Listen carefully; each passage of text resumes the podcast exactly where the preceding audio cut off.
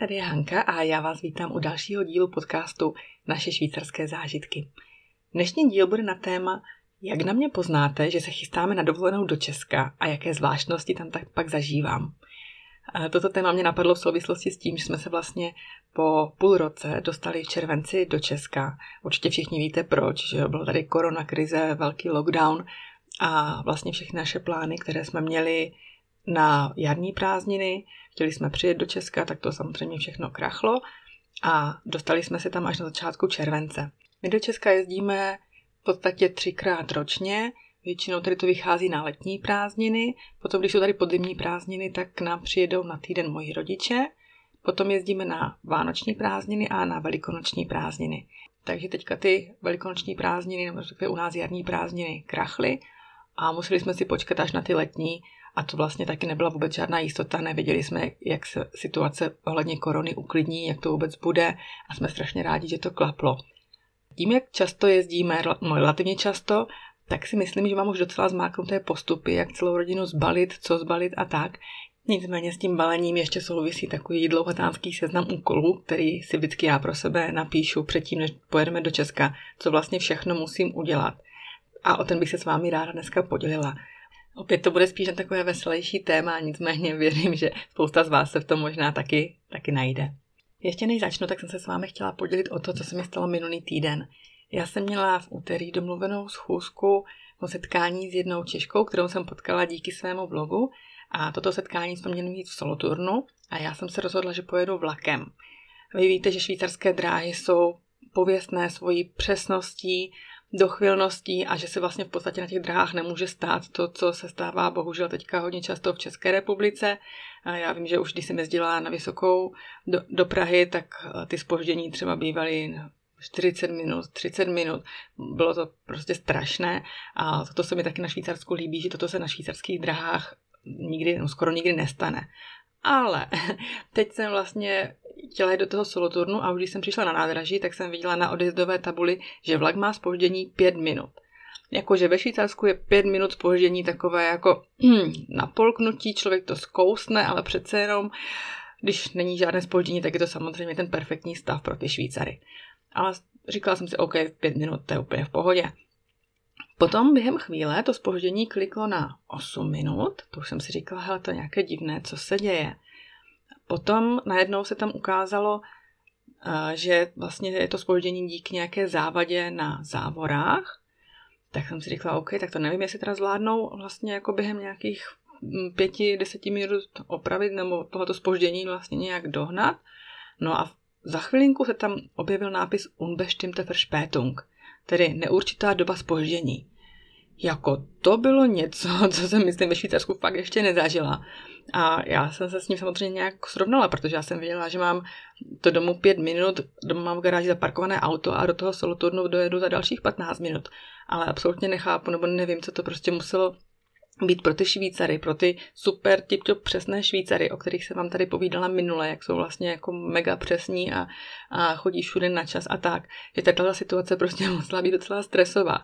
Tak možná by mě zajímalo, pokud jste někdo takovým vlakem jeli, nebo tím, tímto spojením do soloturnu, tak jestli jste v tom vlaku seděli a jestli jste pozorovali na těch cestujících, jak na tady tohle to zareagují.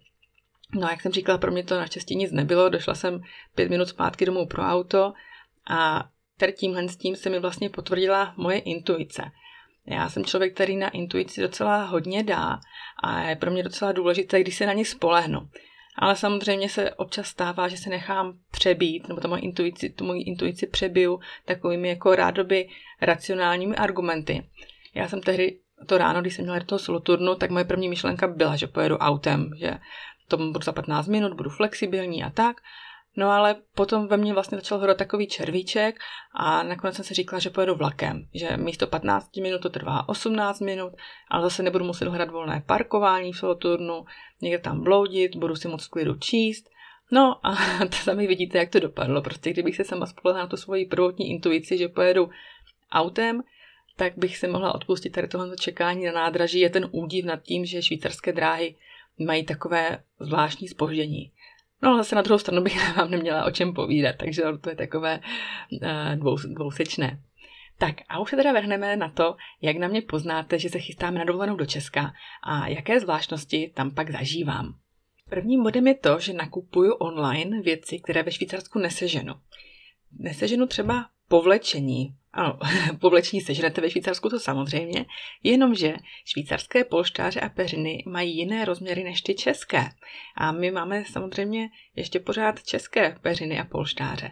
Ty švýcarské mají rozměry, u polštářů je to tuším 65 na 100 cm a u peřin 160 na 210 když to, ty, když to ty české mají rozměry 70 na 90, respektive 140 na 200. A já jsem tehdy poprvé, když jsem tenhle ten rozdíl ještě vůbec nevěděla, tak jsem si tady švýcarské povlečení koupila, no a pak jsem zjistila, že mi to všude trčí, že je to strašně velké. Takže když objednávám věci, tak objednávám třeba i právě to povlečení, které má ty správné rozměry a které nám pasují na ty naše české peřiny a polštáře. Pak taky objednávám knížky v češtině, protože i když vlastním čtečku, tak přeci jenom mám ráda i ty klasické tištěné knihy a ráda čtu pořád ještě v češtině, jak jsem vám říkala, je to možná trošku problém, že kdybych četla víc v Němčině, tak tu Němčinu možná ovládám víc, ale prostě v češtině se mi čte líp a čtu rychleji a víc to užiju. No takže si online objednávám knížky v češtině a nechávám se doručit třeba na adresu rodičů nebo sestry čímž bych jim tímto chtěla poděkovat za svatou trpělivost, kterou s mými zásilkami mají, protože si z jejich domů většinou dělám výdejnu, výdejnu zboží. Druhým bodem je to, že si píšu seznam věcí, které bych chtěla ještě nakoupit a které ve Švýcarsku taky neseženu. Protože některé věci přece jenom ne, neobjednávám nebo nejdou objednat online a mám je radši nakupovat přímo v obchodě, než online a to se týká třeba potravin. Já neříkám, že kupujeme úplně všechny potraviny v Česku, ale takové ty, které ve Švýcarsku neseženu, jsou například pitlíky mletého kmínu, anebo taky děti milují piškoty, tak nakupuji hromadu piškotů. Pro nás s manželem takové ty naše sušenky našeho dětství, když takhle řeknu, což jsou koka, esíčka, sušenky Mila, kofily a tady tyhle ty věci. No a pak taky ještě kila polohrubé a hrubé mouky, které prostě tady neseženu. Dalším bodem je to, že si píšu seznam míst, kam bych se chtěla s dětmi podívat. A ne, nejsou to teda jenom obchody, kam bych chtěla zajít, ale třeba zajímavá místa, která bych jim chtěla ukázat. Pokud jste mě sledovali před naším odjezdem do Česka, tak víte, že jsem se vás ptala na typy, co navštívit a vy jste mi spoustu krásných typů poslali, za což samozřejmě strašně moc děkuju. Ten seznam byl strašně dlouhý. Spoustu míst jsme navštívili, bylo to naprosto super. Byli jsme třeba na krásném výšlapu na Žítkové, potom eh, nad Luhačovicemi v Pozlovicích, navštívili jsme muzeum ve Zlíně, no spoustu opravdu krásných míst jsme navštívili a myslím, že nám spousta míst ještě zbyla na příště. Dalším bodem, co je, tak studuju program KIN v našem městě a v nejbližším okolí. Protože když jdeme do Česka, tak je to takový ten hurá, jupý moment, že bude mít konečně hlídání a konečně se nám s manželem podaří vyrazit za nějakou hm, romantikou a taky za takovou kulturou, dá se říct.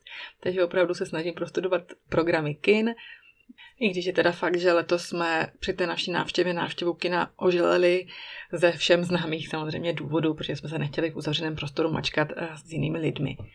Taky když jdeme do Česka, tak domlouvám termíny u zubaře, na očním, na zubní hygieně, protože ať máme některé lékaře, tedy hlavně dětského lékaře, už tady ve Švýcarsku, a se zaměstnanci místní optiky si už na sázku skoro tykám, protože kvůli Dominikovým brýlím, brýlím jsme tam, myslím, předloni byli snad třikrát během dvou měsíců, tak přeci jenom se někdy vyplatí s některými věcmi jezdit do Česka. Opravdu třeba ten uh, zubář na nějaké náročnější zákroky. Je to pravda, protože tady byste za ten zákrok, co jsme třeba postupovali my s manželem a tím mám na mysli uh, zubní implantáty, tak tady bychom za to dali Mailand a pořád se nám prostě vyplatí uh, jet do Česka a zaplatit to v Česku.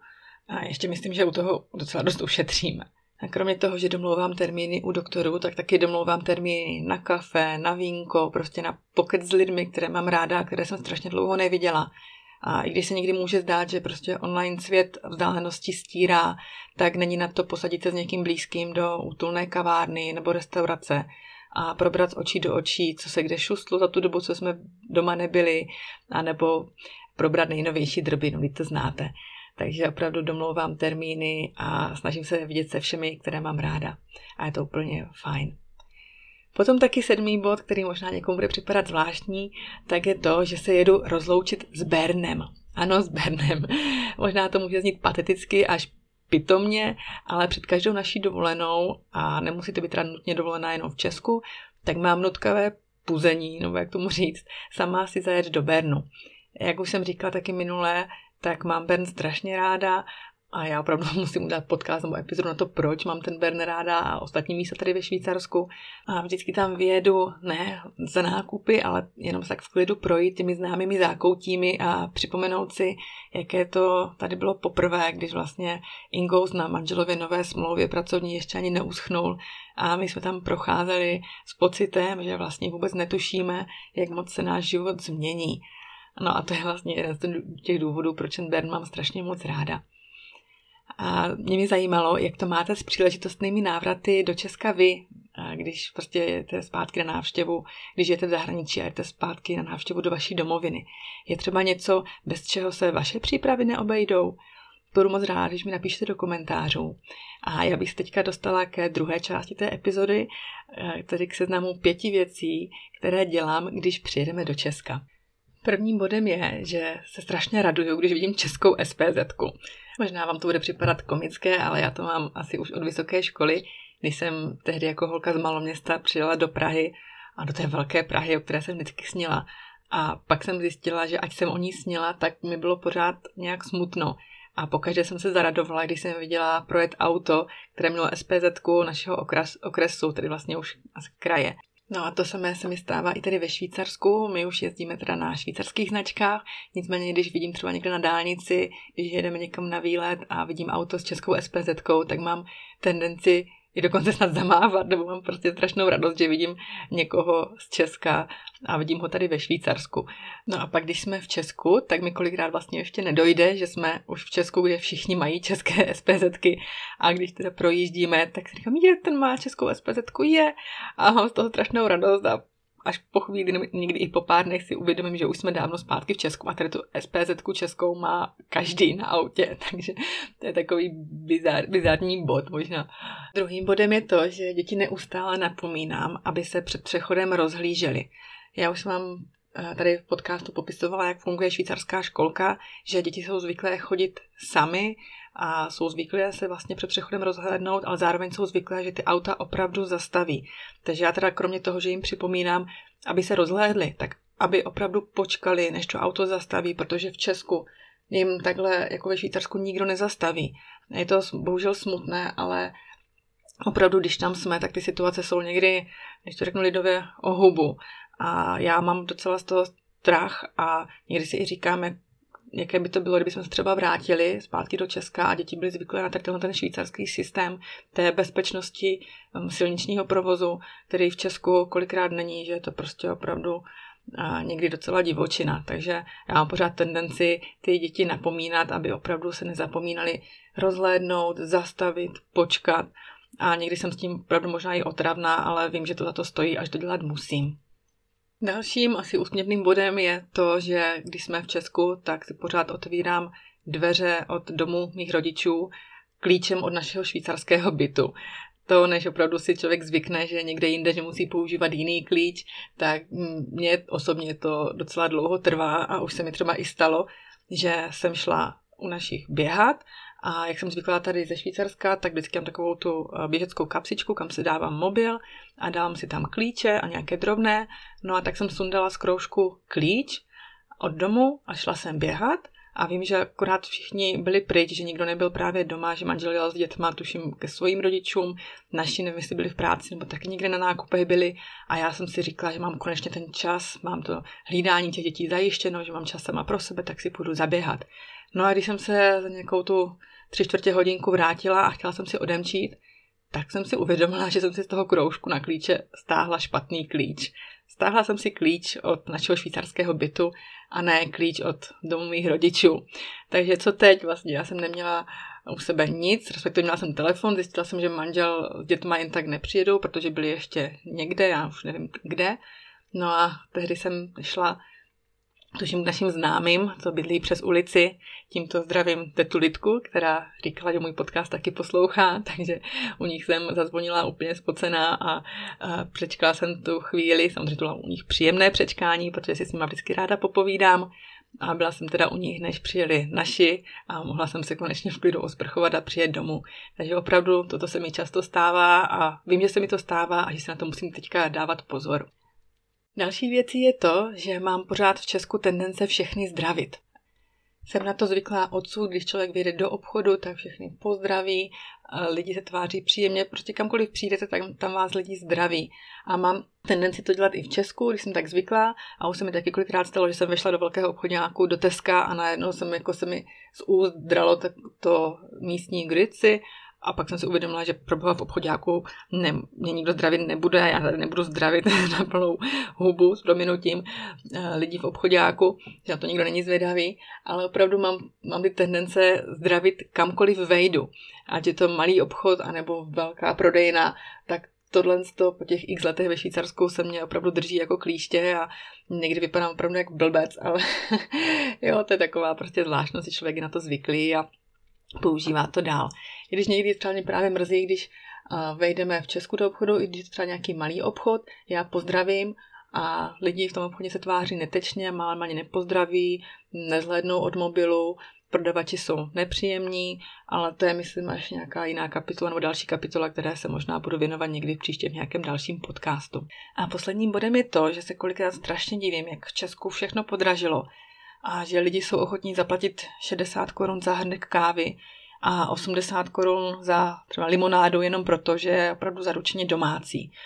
Opravdu kolikrát ten poměr těch cen v Česku a ve Švýcarsku je hodně zvláštní, když si říkám, že ve Švýcarsku jsou věci, které jsou tady extrémně drahé, že člověk radši nemá přepočítávat, jinak by se zbláznil, protože opravdu ta cena je proti některým věcem v Česku astronomická, ať už se třeba bavíme o mase nebo nějakých dalších věcech, nebo o službách, ale na druhou stranu, když přijdu do Česka a potom vidím, jak třeba podražili potraviny, anebo kolik stojí oblečení, pokud třeba zrovna není ve slevě. A když si to uh, uvědomím, kolik je třeba průměrná mzda v Česku, tak se opravdu divím, že ty ceny jsou takhle vysoké a lidi to prostě akceptují a v podstatě, že na to mají. Jako jo, se říká vlastně, Češi jsou teďka bohatší a tak, ale na druhou stranu u některých věcí opravdu mi to přijde až, až příliš.